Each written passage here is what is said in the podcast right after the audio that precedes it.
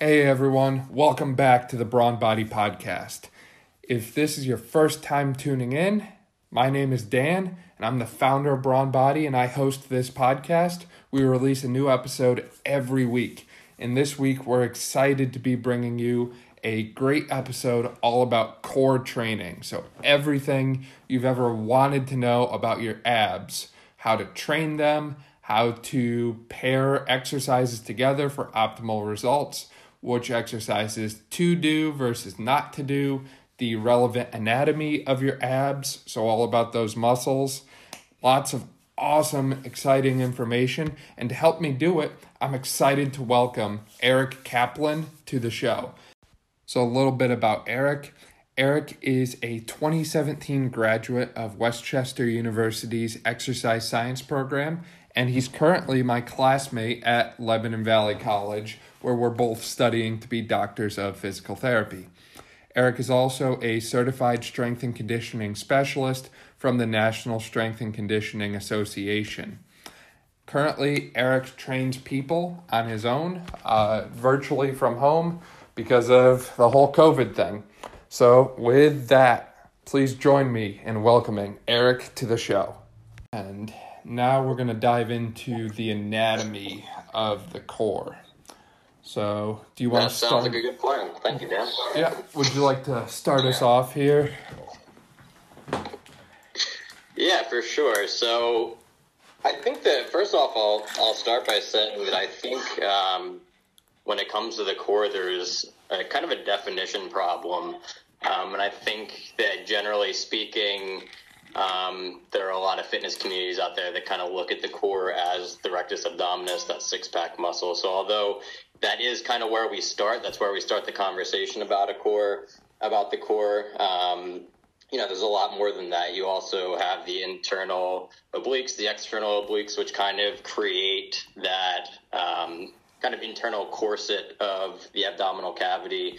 Uh, that creates side flexion, rotation, anti-rotation, bracing, all that good stuff, which I'm sure we'll go into in, in a lot more detail. Um, and then you get into kind of the deeper core muscles like the transverse abdominis, which you hear about all the time as being that bracing muscle that creates a powerful braking mechanism that allows you to produce movements outside of the core um, more effectively and efficiently. Um, so, you know, when you hear when you hear um, you know a therapist or or a strength coach say take a punch um, so you kind of think about what it would feel like to brace yourself for a punch. That's that transverse abdominis that's um, contracting to create that um, to create that sensation.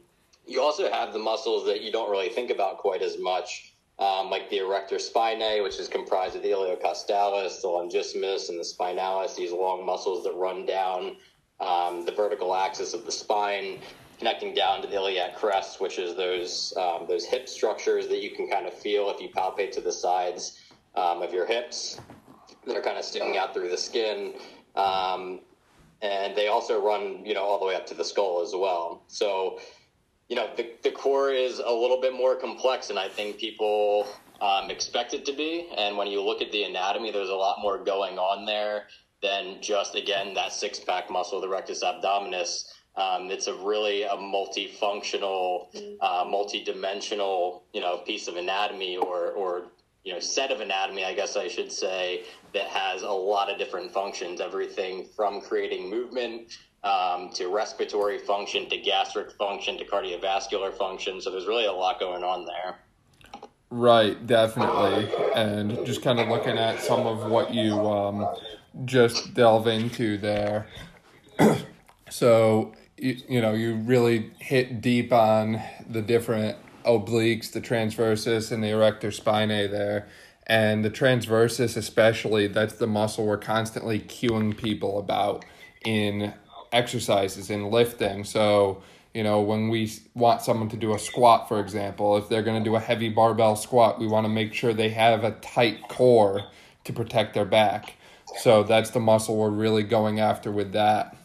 Um, and oddly enough, when we think about training, when we think about athletics, most of what we're after is in the transversus, the obliques, and the back. We don't think of the rectus as much in sports. So whether it's football, lacrosse, soccer, we don't see as much of a need to have a strong trunk flexor. Whereas we do need the rotation, the anti rotation, the ability to brace and connect movement in the lower body to movement in the upper body, so to speak, some kind of continuous muscular system. Mm. Yeah, I agree. And, you know, I think that there is a role for the rectus abdominis for sure. I think that it just tends to be that, you know, that muscle that's activated predominantly in something like a sit up or a crunch. Um, and it's like one of the first exercises you learn. So, of course, it's kind of the muscle you think about the most without a deep anatomical knowledge.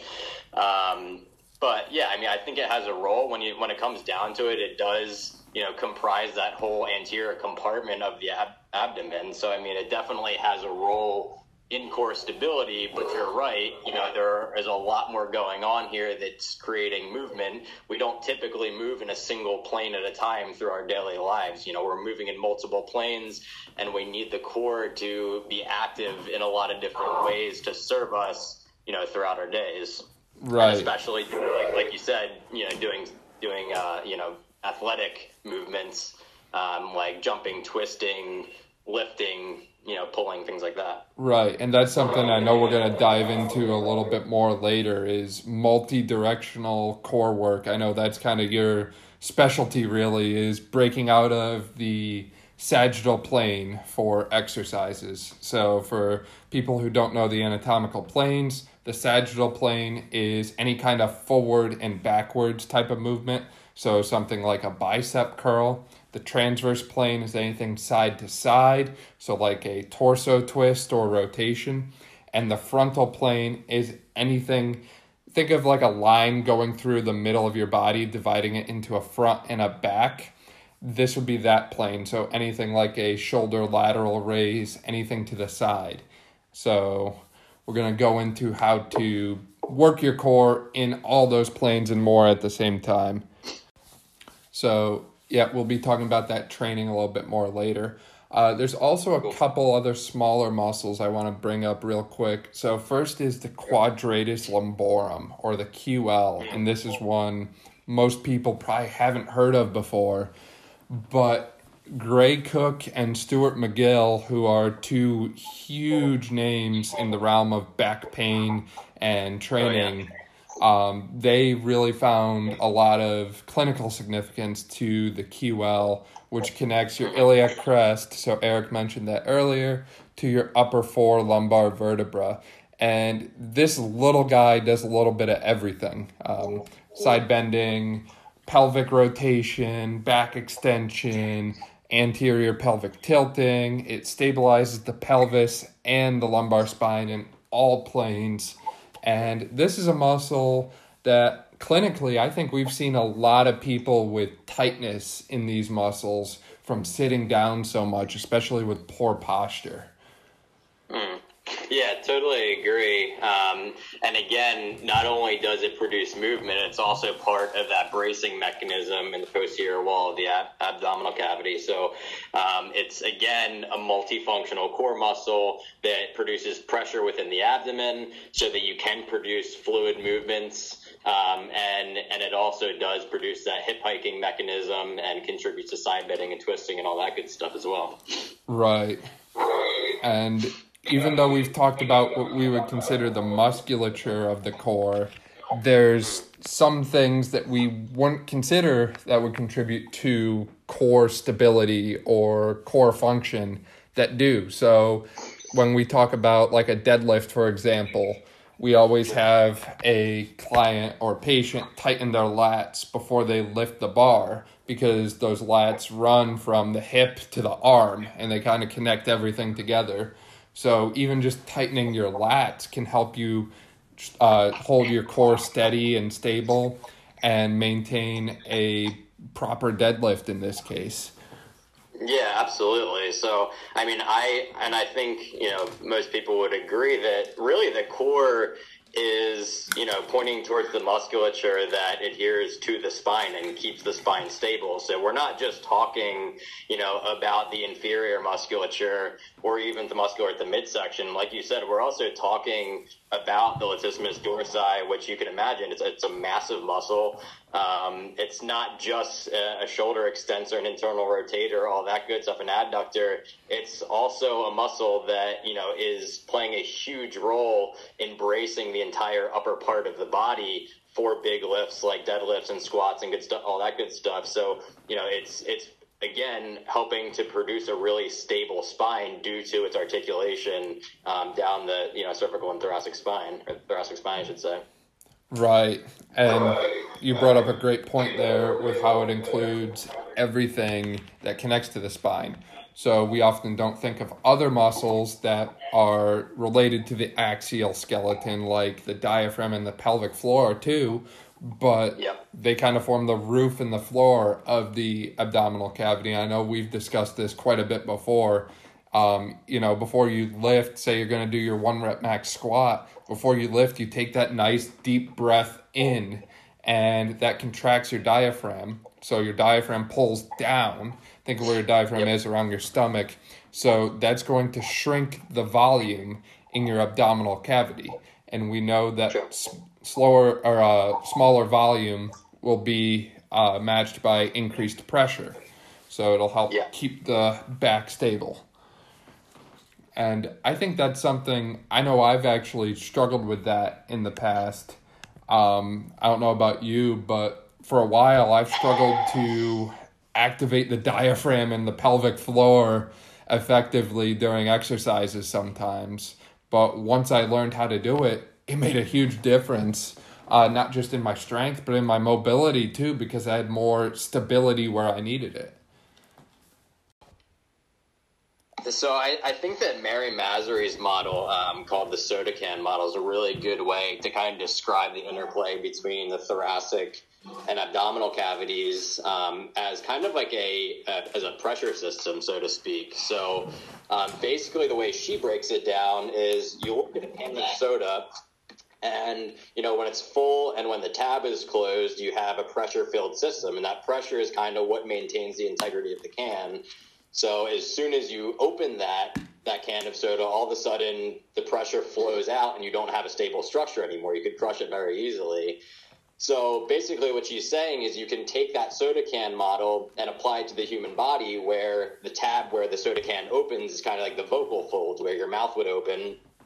And then you have the thoracic cavity on the top, separated in the middle with the diaphragm, and at the bottom is the abdominal cavity. So, you know, structurally, a soda can, just the, you know, the aluminum in and of itself is not that strong. It's actually the pressure that gives the can integrity and gives the can strength. So that's kind of like the pressure that we're able to produce in our bodies to create, you know, a, a rigid structural, um, you know, series of segments, so to speak. So, um, know, basically what she's saying is that you know, it's more than just a musculoskeletal system when we talk about the core. It, it's also, you know, all of the contents of those cavities and the contents of those systems. So, you know, you could have something, and, and, you know, they're also very interrelated. So you could have something like a respiratory issue, a dysfunctional respiratory system, where some of the respiratory muscles, like the intercostals, for example, um, that kind of line the rib cage. If those are dysfunctional, you can see some, you know, regional dysfunction down in the abdomen just because you have this kind of flawed pressure system. So you know, really good example um, of this to kind of illustrate it into something more familiar is, say, like a pregnant woman who has a human growing inside of her, putting a lot of pressure on the abdominal cavity, obviously, um, and kind of stretching the pelvic floor muscles into a suboptimal position. So they're not contracting and firing properly. And then when a pregnant woman, you know, coughs, sneezes, a function of the respiratory system, all of a sudden you have a lot of times urinary incontinence because the pelvic floor isn't functioning properly and that function, that urinary function, you know, isn't isn't operating properly either. So you can kind of see the interplay between these systems and we can actually train out of this. You know, it's it's great to know all this information, but what's really important is what can we do about it? Can we strengthen these muscles that become dysfunctional to create, you know, a better pressure gradient within the body? Right, that makes a lot of sense, and that's a great analogy to help understand it and drive it home. But ultimately, like you said, this is our pressure system. So dysfunction here impacts everything else. Like I've even got a study I found this morning and uh, linked it in here about how sure. core stability is needed for optimal rotator cuff strength. And yeah. if you're a PT, you need to make sure that your patients are working their core while doing rotator cuff work, which it's yeah. just crazy to see all the connections here. Yeah, it's it's that idea of regional interdependence. You know, it's like if you see dysfunction, you know, in the shoulder, there's a good chance it does. It, it can, but there's a good chance that that dysfunction doesn't originate in the shoulder, and you should probably start looking elsewhere before you start, you know, really hammering into the shoulder. So there's that there's that idea that um, you know proximal strength and proximal tension equals distal strength and, and distal movement and ability. So if you can create that proximal strength in the torso and in the core, there's a good chance you're going to have more functionality and more mobility in the distal structures, you know, like when you're lifting weights. So it's a really important idea when it comes to strength training. Right, exactly. All right, so I think we've really dug deep on the anatomy of the core here. We've used names of muscles most people haven't ever heard of before. Um, right. So we're really getting in there good. But going after training now. So, all right, we know what the core is, we know what makes it up, but how are we going to strengthen it? And I threw one bullet in here that I get asked a lot, and uh, I know it was a big myth or debate about this, but do I have to train my core directly? So if you squat heavy, deadlift heavy, bench press, whatever, is that enough? Or should I, you know, train the core on its own? And right. I know I have opinions about that, but I'm curious to hear what yours are before we get into World War Three. Yeah, well, I mean, I, I think it's still a big question. I don't know if there is, you know, a perfect answer to the question, but um, I think there is a lot of evidence to suggest that it certainly doesn't hurt to train the core directly. Um, but that's not to say that doing something like a heavy loaded front squat or a deadlift or a, or a back squat, barbell back squat, you know, is not training the core. You know, I, I think that they're all useful in their own ways, but I also don't think it makes sense to be narrow sighted in your approach to training. So, you know, I think you have to ask yourself when you are training core directly, like what is the carryover effect? You know, so just because you can use strength to create stiffness and rigidity during a dynamic movement doesn't mean that you'll be able to employ that strength against a dynamic movement, if that makes sense. So, you know, if just because I can do a thousand Russian twists or just because I can do, you know, a hundred leg raises in a row, does that mean that I can transfer that strength adequately to a deadlift or to a squat? You know, that's kind of up in the air, but I think that there's a lot of evidence to suggest that there are some core exercises that are really beneficial to supplementing those movements or, or complementing those movements, probably more um, specifically. So, um, again, I, I don't know if there's a perfect answer, but I think for me, I don't think it makes sense to short yourself on the direct core training. I think that it does have an application. If anything, it at least contributes to the motor learning process so you can feel what those deep core muscles feel like. And even the super, superficial core muscles, you know, some people again are really working on that six pack, but they're not working on rotation. So maybe they don't know what it feels like to contract the obliques adequately. So, you know, I think that having a dynamic approach to core training is really important. Um, but just having a plan is probably the most important thing. You know, what is your intention? What are you trying to do by training the core? Are you trying to build a six pack? If you are, then you know, go ahead and do a thousand crunches. That's that's your prerogative. But um, you know, I I think that having a clear understanding of what the core is and you know how it can contribute to uh, the movement process is is pretty important. Right, I have to agree with you. And you bring up a great point as far as uh, demand specificity there with what is your goal. So if your goal is to build a insane one rep max deadlift and you're a specialist in the deadlift, then odds are your core training is going to look a lot differently than someone who is a football linebacker or a soccer player. And, you know, there's even going to be gender differences here in how we train the core. Um, for the most part, the programming is the same between men and women, but for a female athlete, I might add in more direct core training because of the need for proximal stabilization, as we touched on before, uh, for yeah. distal mobility. So you know, we know female athletes, especially soccer players, are more prone for ACL type injuries and that sort of thing. So I'm going to try and do everything I can as a therapist or a trainer to prevent that. So if it includes yep. an extra set of core, then yeah, we're going to throw that in there. Um, yeah. But no, I, I like that. There's no one size fits all approach for this. There's exactly, yeah. I forget what his name was. There was a bodybuilder a few years back who was winning competitions, and he said he never trained his core directly. He said he just hmm. always tensed as hard as he could on things right. like bench press and stuff.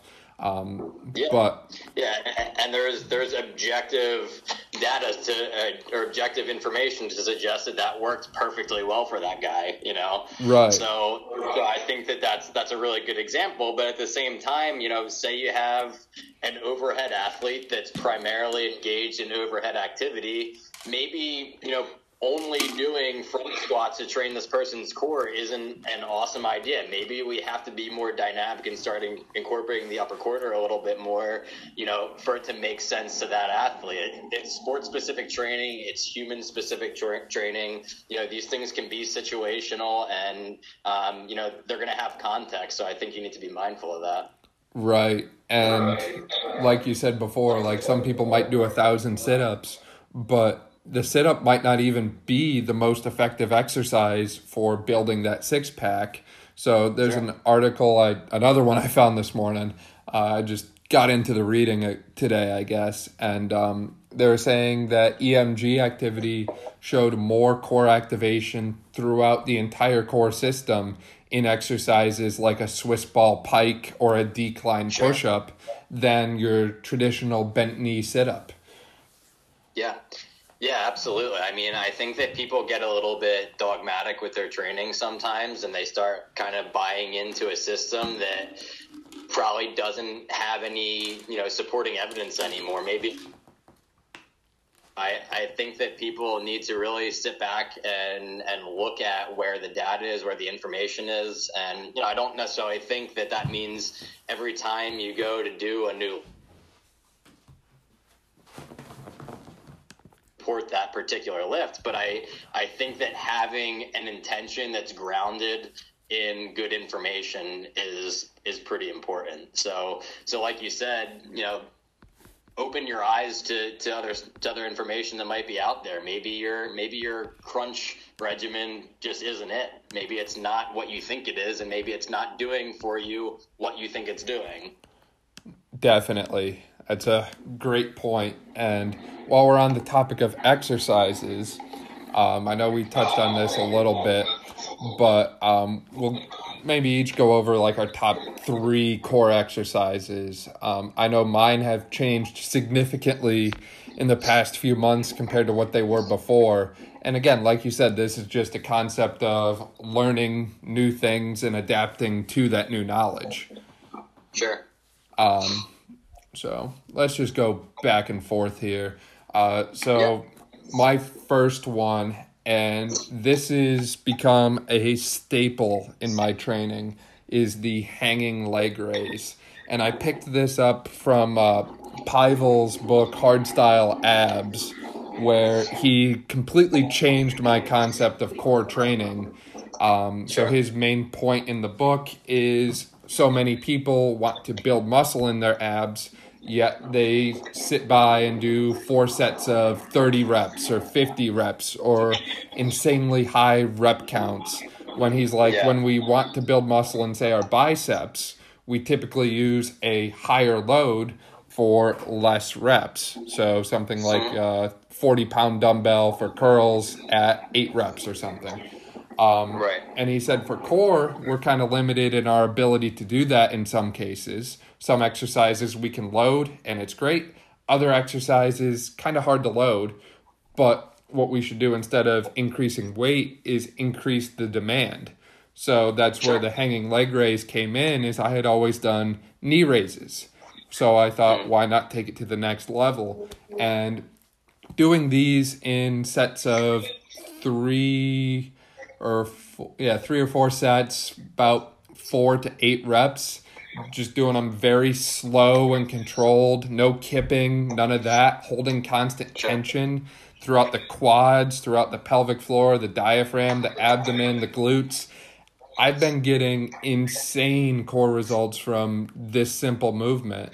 Um, and it's kind of working in a little bit of a hollow body hold in it too, because you're holding yourself at the bottom of the bar with that hollow hold position, so to speak.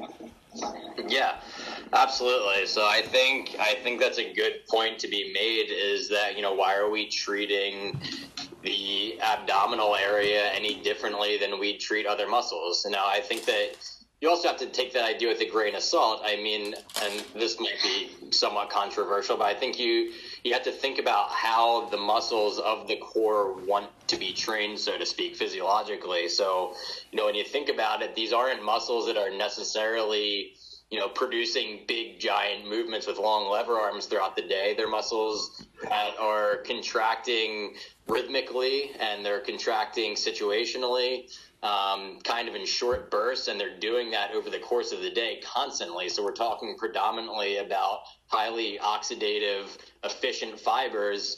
Um, type 1 fibers probably that you know want to be trained for endurance rather than trained for power or strength or something like that so um, like you said, I think it's it's a nice balance between um, testing the endurance of these muscles and also applying a load to the muscle that can be sustained over a period of time. So something like a reg- leg raise, like you said, requires kind of a you know a high endurance element and it also requires that strength element um, and also requires the ability to kind of um, hone in and and feel some of those deep muscles of the core that maybe aren't that familiar to you right off the bat. Right, exactly. And speaking of deep core muscles, I know that your favorite exercise tend to be ones that really dig in deep and hit those things that we talked about earlier that most people don't even think of. Yeah. So Yeah. So, um, so two, so two, of, I two of my top three, um, I actually I can't necessarily claim as my own. Um, I certainly didn't create them. They're part of Stuart McGill, who you mentioned earlier. Yep. They're part of his big three core exercises. So his big three are the bird dog. Um, and let me think. There is a segmental sit up that he does, like a modified sit up. And what's the third one? I'm trying to think. Um, bird dog, sit up. Oh, and the and the side plank. So two out of three, I've kind of just copy and pasted into my top three, with the exception of one. Um, but I think that um, the side plank is super important. That frontal plane stability, so strengthening the lateral muscles of the core, um, muscles that don't get a lot of love typically, and some muscles that aren't even thought to be part of the tor- the core typically. So um, muscles like the glute medius, um, which which has a significant influence on lateral stability and lateral core stability, um, is really taxed during something like a side plank.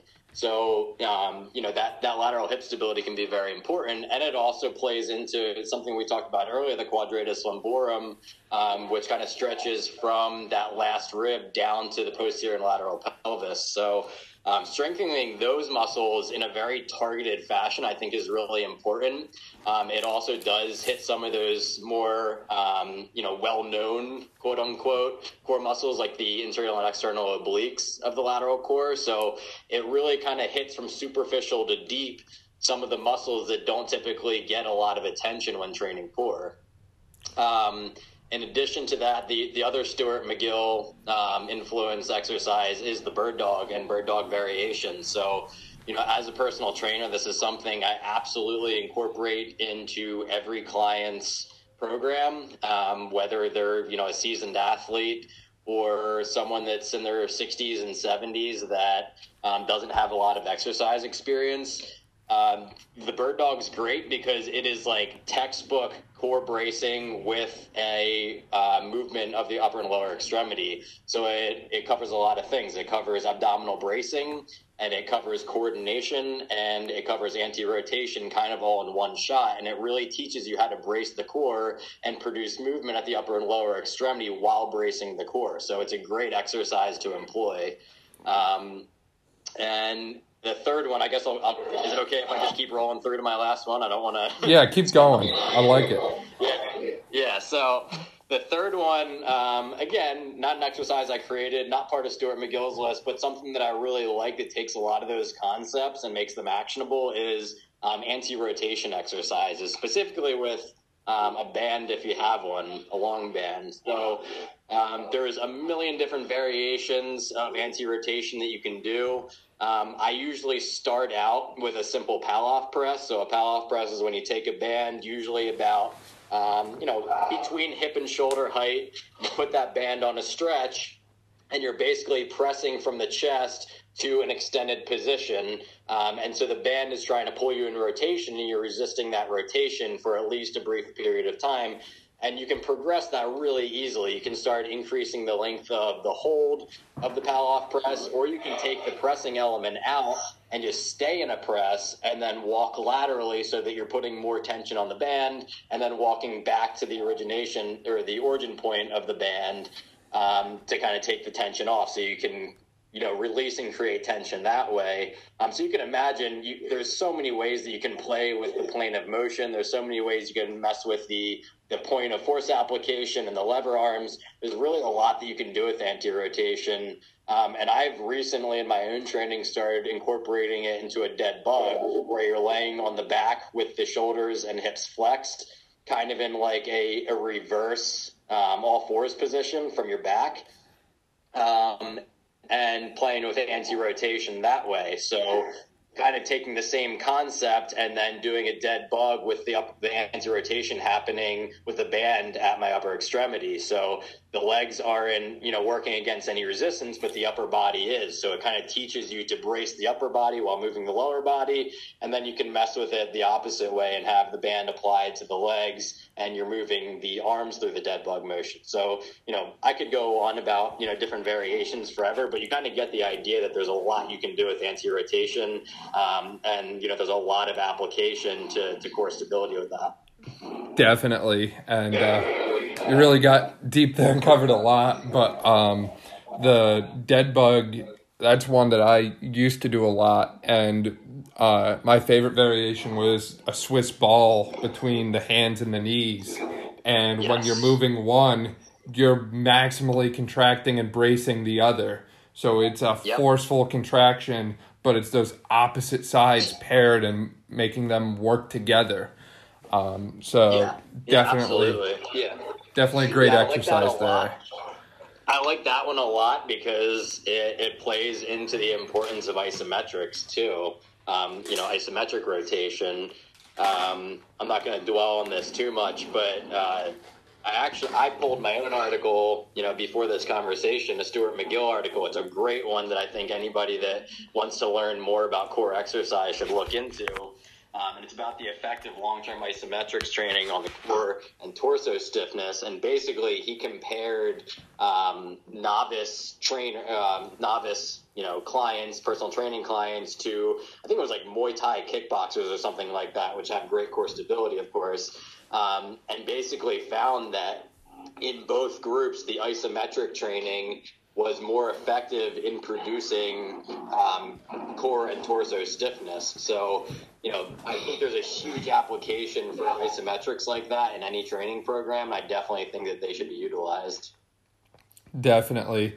And um, we talked about loading a few minutes ago, and that makes me wonder too about the potential for core activation in a almost like a barbell hold. So not a full squat, but load a bar with four, five hundred pounds, or you know more than whatever your one rep max squat is, and just brace and hold. So you're not going to be dynamic or moving whatsoever, just holding, so to speak. Yeah, yeah. So I think loading. Um, loading with a barbell lift is actually a really effective way to kind of balance those two concepts um, of loading the muscles um, and also kind of forcing them into an isometric. So, you know, if you take, you know, a squat, for example, and even just standing up with a barbell on your back and you feel what your core does you feel what your entire midsection does you know that's bracing. You know if you didn't do that you would collapse into a heap almost immediately no matter how much weight you have on whether it's you know 100 pounds or 500 pounds. You know you need to brace the abdomen um, and the core to to just maintain that position to just have a barbell on your back. So, like you said, even coming down into an isometric, the bottom end of a squat, now you're really talking about loading those muscles on a really high level um, and then maintaining that position and also kind of loading some of the muscles that are I don't know what you got, maybe like ancillary, maybe like ancillary core muscles, like the glutes that that have you know distal attachments and proximal attachments, um, you know, on on the spine, no, not on the spine necessarily, but on the pelvis, um, and kind of indirectly up onto this but you know taxing those muscles as well which kind of are supporting the core is a really good idea and i think from an isometric standpoint it could be really effective.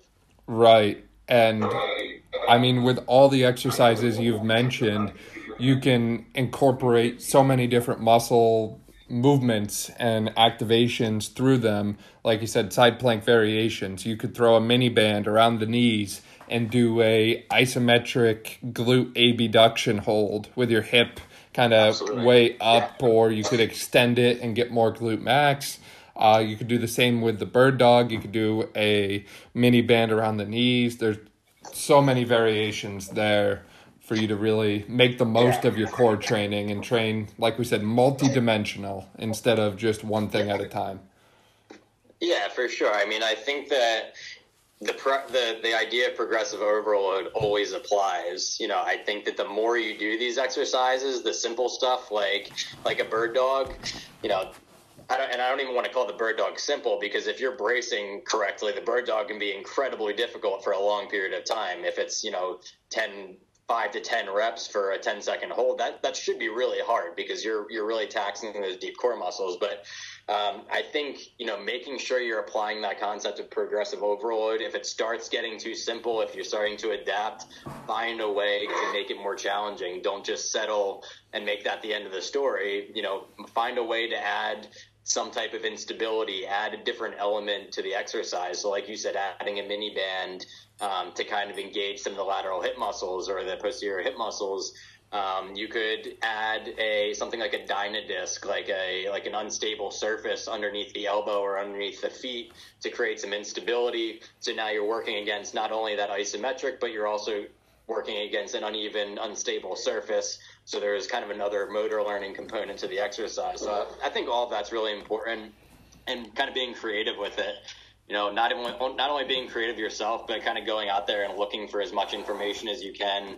Um, there's so many good resources out there with with exercise ideas, just entire archives and libraries of different options. Um, and yeah, just just really making sure that you continue to test yourself when you find that things are getting a little bit too easy. Right, definitely, definitely. So that was all great stuff and all phenomenal exercises and they're all things that you can pretty much do at home for the most part if you're still training at home which is great. Um, yeah absolutely. Sure. so the only two exercises well couple exercises i'd consider adding are and we've kind of hit on this already is just some kind of heavy loaded carry so loading the core with the bracing type of ac- action and then moving with it. But as I said, we've already hit on that mostly already.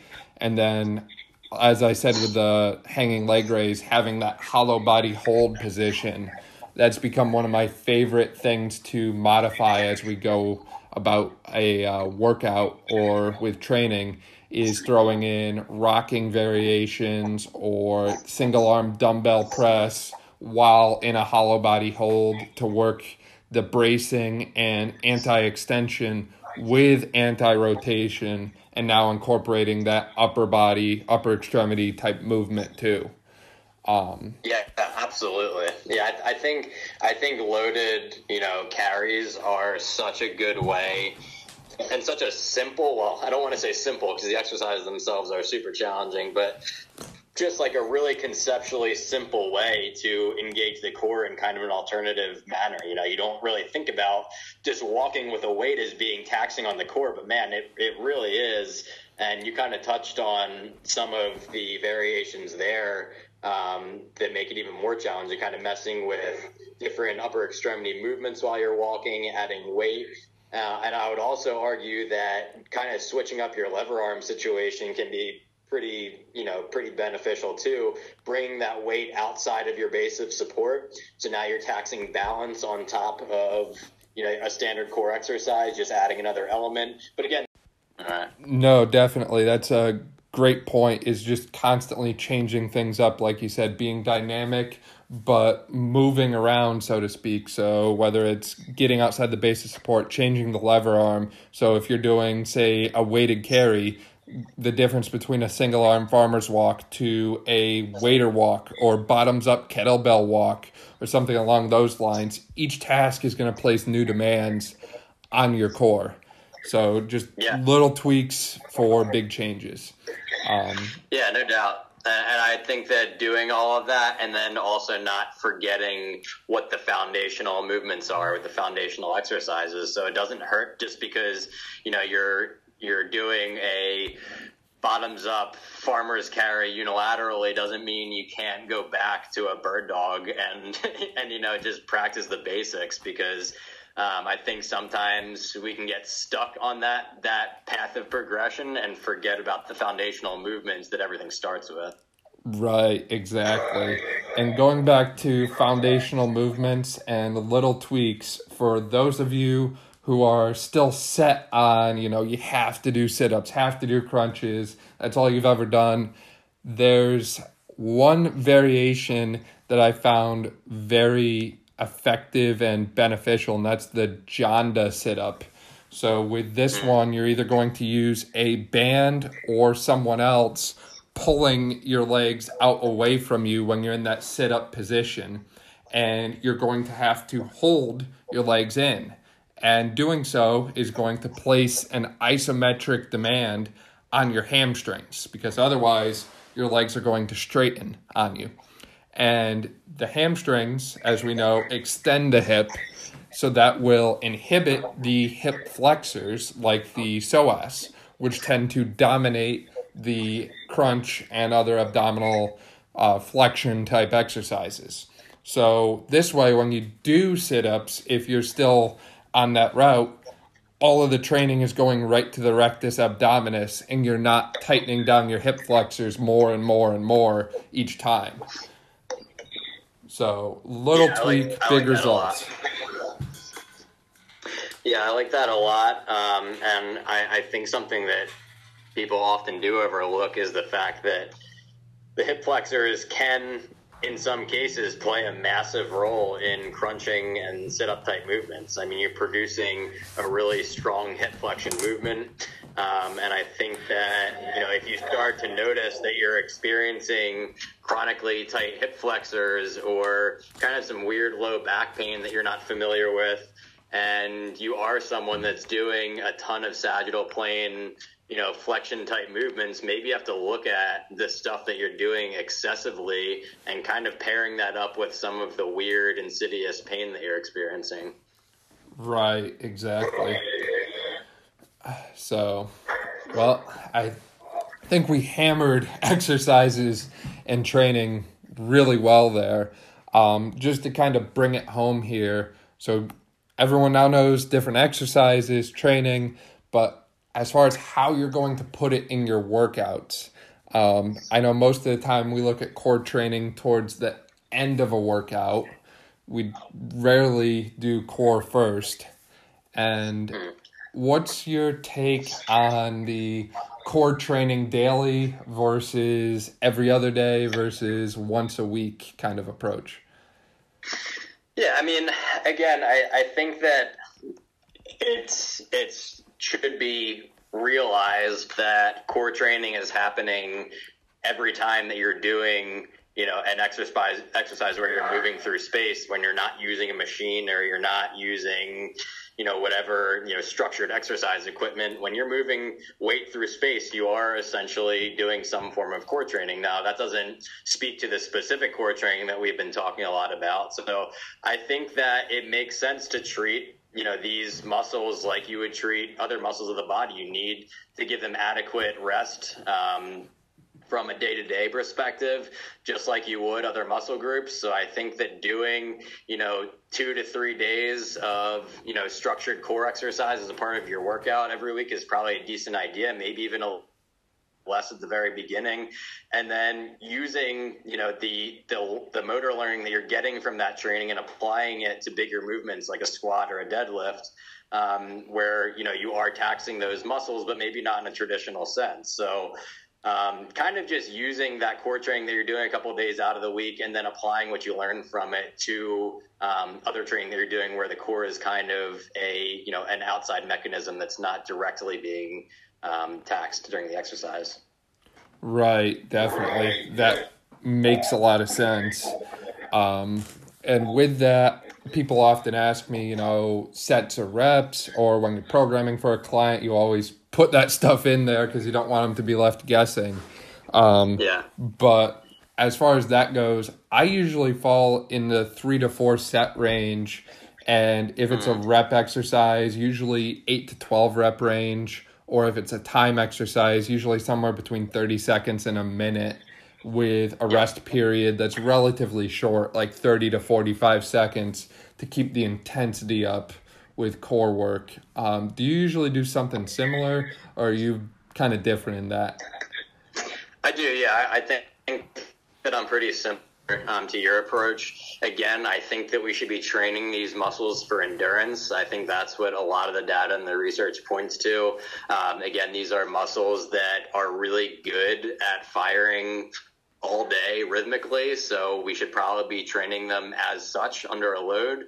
Um, so I think training for endurance in you know slightly higher volumes, but you know making it manageable. I think three to four sets um, in that you know like ten to twenty rep range is probably reasonable, depending on what you're doing. Though I mean maybe if you're doing, we'll go back to the bird dog as an example again. If you're doing some bird dog, maybe you want to incorporate isometric holds, which is kind of an element of endurance or kind of uh, you know hits on that metabolic endurance pathway. So I think that maybe you do five or six reps, but you're doing 10 second holds. So it's an endurance exercise, lower repetition, but when all is said and done, you're holding that position for, you know, cumulatively like a minute or two, which is a pretty long time. So Definitely. And you can even get dynamic with each repetition you do with an exercise. So if you are doing your bird dog, for example, if you do that first rep super slow, you know, 10, 20 seconds for one rep,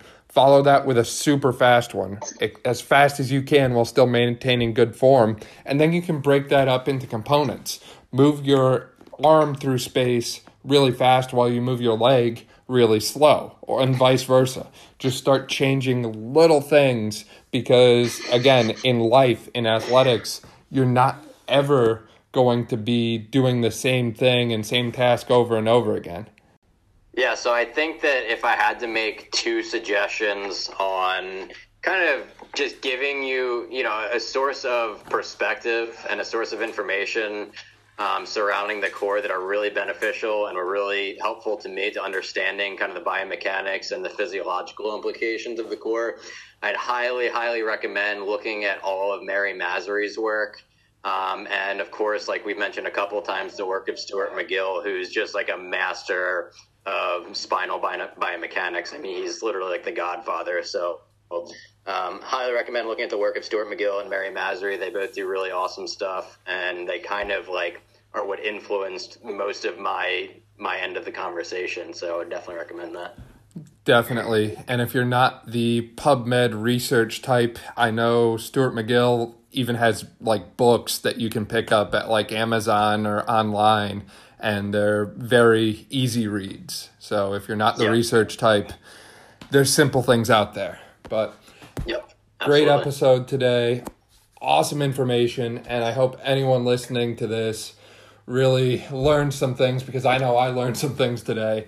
But Erik, as always, thank you for being here and for your time and for troubleshooting through all of the audio issues that we may or may not have experienced, depending on how good my editing was when we published this. So yeah, thank you for having me, Dan. I appreciate it. Of course. And again, if you want to learn more about Erik or follow along with him, you can check out his Instagram at Erik Scott Kaplan. That's Erik with a K. Or you can find him on LinkedIn, and the link for that is in the show notes over on the blog. Otherwise, thank you so much for listening to this episode of the Brawn Body Podcast. Stay tuned for another awesome episode next week where we're going to be going over the glutes, all about glute training. So it's almost like we've got summer body week going on right now between the core this week and the glutes next week. But, anyways, thank you again for listening, and we'll see you next week.